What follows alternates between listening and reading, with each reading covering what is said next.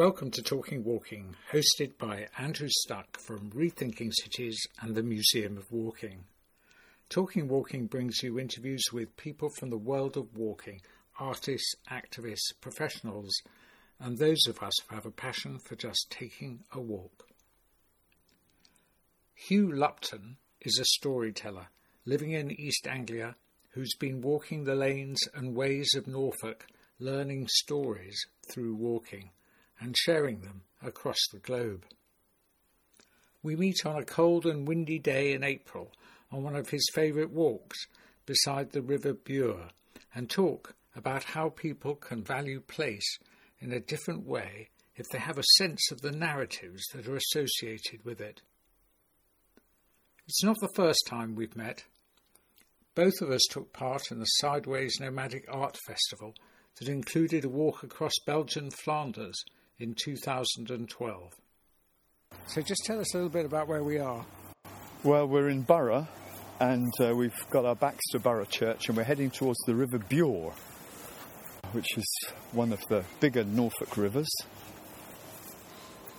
Yeah, we're about to cross a very rickety old bridge, which is only allowed a few people at a time because it might tip over. Have you always worked and performed in, in the East Anglian area or you travelled No, I, I, work all over the place. I've, I've been based in East Anglia for a long time, but I seem to work, well, you know, we met in Belgium, all over Europe and a bit in the States and Canada and the occasional British Council trip to Africa and South okay. America. So, yeah, you're a storyteller and performer. Tell, tell us a little bit about how that all came about. Yeah, well, it came about partly through uh, the ballads, folk music. I got very, when I was in my late teens, I got very interested in those big, sprawling border ballads. Little Musgrave and Lady Barnard and Tam Lin and things like that. I used to perform them. And, and then I got interested in the stories. I'd always been interested in folk tales, actually but I got interested in the idea of performing the stories. At the same time, in East Anglia, there were fairs called Albion Fairs. There would be several over a summer, and I used to go along to those. There's this character called Billy Bullshit, and and I'd have a, a sandwich board, one p a fib, two p a whopper, and I would tell lies on any subject that I was given. And that was, that was sort of my apprenticeship in a way, storytelling, thinking on my feet, and uh, yeah, totally improvised, yeah. but actually, my real, my real interest, my central interest, is in the old stories, these stories that have been carried by the oral tradition, by memory. And of which uh, is East Anglia rife with them? there's, there's a lot in East Anglia, yeah. But also, I tell a lot of Celtic stories as well, um, and Norse, a lot of Greek mythology, Russian stories. You know, I, I, I tell stories from many different cultures. But yeah, a lot of East Anglian stories. And were, um, were you trained as an actor, or no, or no just you just came fell, just, fell into as a it, musician? Yeah, storytelling, in a way, is quite close to song. You know, this was the, the cadence of the spoken voice. It was a kind of natural progression. The refrains that you get in mythology and traditional stories. You know, the sort of Homeric epithets you get in the Iliad and the Odyssey. The fee, fi, fo, fums. So, yeah, it's, it's close to song in many ways. And the more I told stories, the more I got interested in the relationship between story and place. You've led on to that very well because that was the next thing I was going to ask. right. Yeah. but keep going. And you have this interesting thing in a way that happens with stories in that you'll find a story that's specific to a place. Like, for example, a well known local story here is the story of the peddler of Swaffham, who um, has a dream in which he hears a voice telling him to go to London Bridge the dream repeats itself and repeats itself, and finally he takes off for, London Bridge with his dog. It takes him days to get there. When he gets there, he walks across the bridge and nothing happens. And he walks back and forwards and backwards and forwards, and his money's gone, and his belly's yawning and groaning with hunger. And he thinks, why did I waste my time listening to dreams? And a shopkeeper on the bridge stops him and says, Stranger, you know, all today you've been wandering backwards and forwards. What's the matter with you? A lost soul. And he said, Well, I had a dream, and in the dream I heard a voice, and it said, Go to London Bridge. And the shopkeeper says, You don't want to take any notice of dreams. Last night I had this ridiculous dream. I dreamed I was in a place, what was it called? Um, Swaffham. And I dreamed I had a spade in my hand and I was digging under the roots of an old apple tree in the back of a shack on the edge of Swaffham. And he's describing the peddler's own house. And I found a chest of gold. But you think I'm going to waste my time crossing half of England in search of dream gold? Not me. And he looks and John Chapman's already gone. He's racing back across Norfolk. And he gets a shovel, digs beneath the old apple tree, and sure enough, chest full of Roman gold. The road is long, the journey hard that leads to gold in your own backyard. the saying goes. But yeah, that, that story, what I was going to say is that that story is very specific to Swaffham, and in Swaffham Church there's a lovely medieval carving in a pew end of the, of the peddler with his pack on his back and his little dog with a muzzle. But in fact, as a motif, it's a story that turns up all over the world. The man or woman who has a dream that takes them somewhere and they're sent back to where they began. There are Russian and um, Persian, Irish versions of the same story, all with their specific place. So you have this strange dichotomy in a way. You have stories that are specific to a, a place, but they're universal stories that have somehow been shaped to Shape, their, shaped to fit to their that, fit that place. Okay. Yeah. When you're storytelling, you're, you're doing a lot of walking too. Well, one of the things that initiated my interest in walking and story is, is the Aboriginal idea of the, of the songline. Yes, this Aboriginal idea that somehow the stories have sunk into landscape, and as you're walking, you're telling a narrative, and the next landmark to loom over the horizon is the next episode in a story which is mapping the journey that you're making. That had a big effect on me, and the idea that the landscape is impregnated with story. At the same time, I came across an American psychologist called James Hillman who talks about restorying the landscape. And I got very interested in that idea. Somehow finding the stories of place and re imbuing the landscape with the stories. I think people people value place in a different way if they have a sense of the narratives that are associated with it. So in a way the Belgian trip was part of that. You know, Joe and I were both interested in finding stories along the way and then making a sort of a song line for Belgium. Just remind me and also tell the listener Yeah, who Joe. Yeah, Joe Bile, who's a Belgian storyteller, old friend of mine. As part of this journey across Belgium, uh, nine years ago, we took a, a gypsy wagon and tried to engage people in conversation as we were travelling. Yeah, it was fun. Recently, I've interviewed Tall Falcon, who's a fabulous painter Mm, yeah, she is. and drawer. We were investigating the Peddars Way yeah. and came across work by yourself and work by your wife. So Yes. maybe you could tell us a little bit about how that all began. Well, the Peddars Way is a Roman road built immediately after the Boudican uprising uh, as a sort of military artery into the Badlands of East Anglia. But it sits more or less on the Icknield Way, which is much, much older again, which really goes back to the trackway that followed the highest chalkland across England, probably Mesolithic, you know, maybe 8,000 years old. It's the kind of final end of the Icknield Way. I got interested in the, again, the songline idea, really, of making a journey along the Peddars Way that was also a journey through time. with a singer, Helen Chadwick, and with my wife, Liz McGowan, who's a landscape artist, we devised a sequence of stories and songs and pieces of artwork up the length of the of the Peddars Way. Um, we led people on the walk, uh, interspersing it with story and song. And these were stories that you wrote yourself.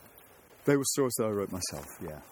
And each of them embedded in a particular, an imagined moment in the history of human interaction with, with that line of, of the trackway. So it starts with a, with a sort of hunter gatherer moment and goes through the Neolithic and the Roman and the Celtic and the Anglo Saxon, medieval, 18th century, and then ends up the present tense as you hit the coastline. And, and people, when they're walking the Peddars Way, which is one of the national trails, Yeah. combined with the North Norfolk Coast Path, they actually encounter. Yeah, little little quotes from the performance which have been carved into markers along the way. Now, tell us a little bit about what's Hugh Lupton up to at the moment.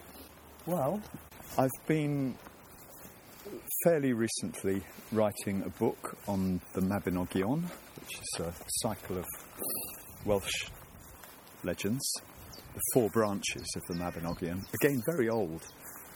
In fact, in places I think, you know, archaic, but very much tied again into landscape. So a lot of the sites of the stories can be visited. I've been telling many of the stories for years and years, but I was uh, commissioned to, to write a book and retell the stories as part of it.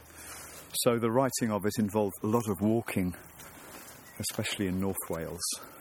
My mum was from North Wales, so I, I, have a, I feel a strong affinity with that part of Britain. And it was a pleasure to to go there and just walk in the mountains and again get a sense of this connection between narrative and place. And, and do you think it's the rhythm of the walk as well that's significant in the story? yeah. I mean, I, I also learn stories by walking. I mean, regardless of where the story's from, but yeah, I find it's a tremendously helpful way of.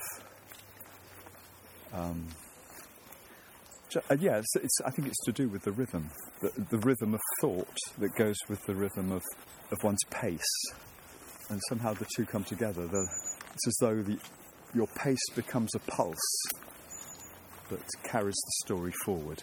Uh, And um, yeah, I, I have children running and hiding when they see me coming because I spend quite a lot of time wandering these lanes, talking to myself.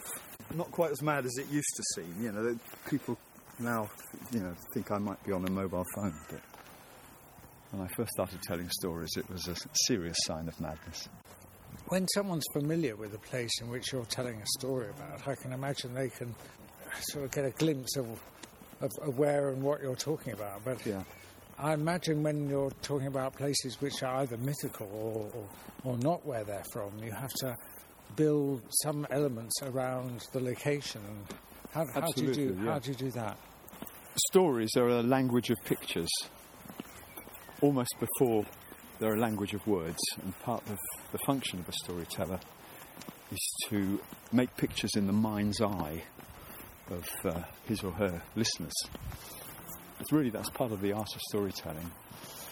I suppose it's in a way almost part of the shamanic function of storytelling. You're looking into a landscape and moving through a landscape in your mind's eye as you're telling and trying to invoke and evoke the landscape and, and the, the characters of your story moving in the landscape as you're, as you're speaking.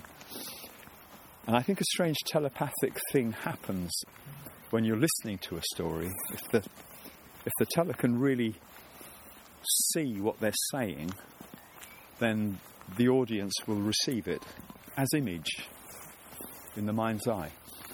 And uh, yeah, part of if you're telling a story about a place which isn't familiar to the audience, one of the functions of a teller is to try and give some sense of it. If you're talking about the fens, those huge expanses of dark soil. If you're in Snowdonia, you know, evoking the mountains and the valleys. It's, uh, it's part of the work. Hugh, I ask all my interviewees if they'd like to recommend us a couple of walks, and uh, Yeah. I think with you in mind, I'm afraid you're going to have to uh, come up with a story or two. Well, the walk that we're doing today, I would recommend starting at Burgh Church, just south of Aylsham, and following the the River Bure. And when you when you reach the road at Oxnead, you pull a right and go back through the village of Brampton. It Takes in two lovely churches, beautiful medieval church at, at Burgh, and then Brampton has a classic Norfolk round tower, sort of Saxon church with actually with Brampton has a there was a Roman pottery here, so there are Roman bricks set into the wall of the church. And also, when you hit the road, you can, if you have a bit of time, keep on following the river, and it takes you to the back of Oxnead Hall, which was a huge uh, late medieval hall of which only one wing survives. Um, the Boleyn family uh, owned it for a while. And it's very splendid to see across the water. So yeah, it's a rich, it's a rich walk.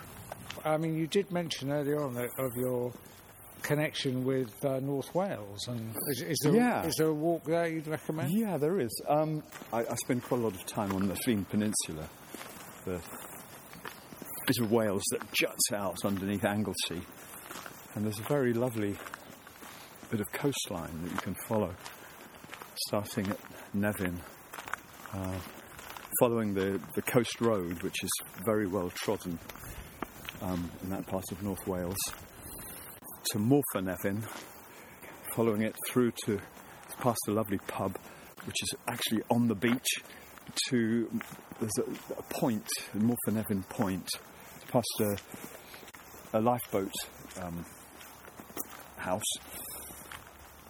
And when you get to the point, very often there are seals, cormorants, and you can look across towards Anglesey and very often see the lighthouse at South Stack on Anglesey pulsing through the uh, misty air between you and, and Holyhead. That sounds good to me. A story yet. So, um, this is a story about a character called Jack Ostler. It's a, it's a Norfolk story, actually. Jack Ostler's crossing a field and uh, he sees a hare, big brown hare, squatting in the field. And he's got his gun over his shoulder. He's thinking to himself, now then, if I were to kill that hare, I could take it to the butcher's and sell it for half a crown. And for half a crown, I could buy a little rump piglet. And I'll take the piglet home and I'll fatten her up on scraps. And when she's big enough, I'll put a boar across her. And she'll give me a litter of little piglets. And I'll sell a lot of them and I'll buy myself a cow. And I'll put a bull across the cow and she'll give me calves and she'll give me milk and I'll build up a nice little herd of cattle.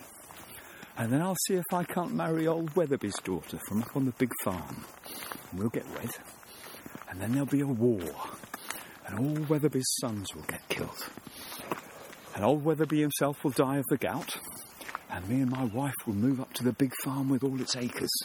And we'll be happy then. We'll have two sons. Great big strapping boys they'll be, but they'll be lazy. And they won't wake up in the mornings. And every morning I'll have to stand outside their bedroom door. Wake up, you lazy beggars!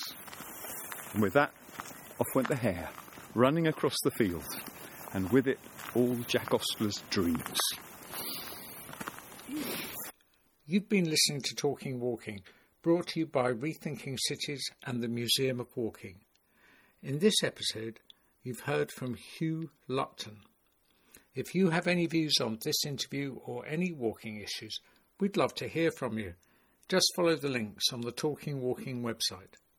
We look forward to having you along for future episodes of Talking Walking.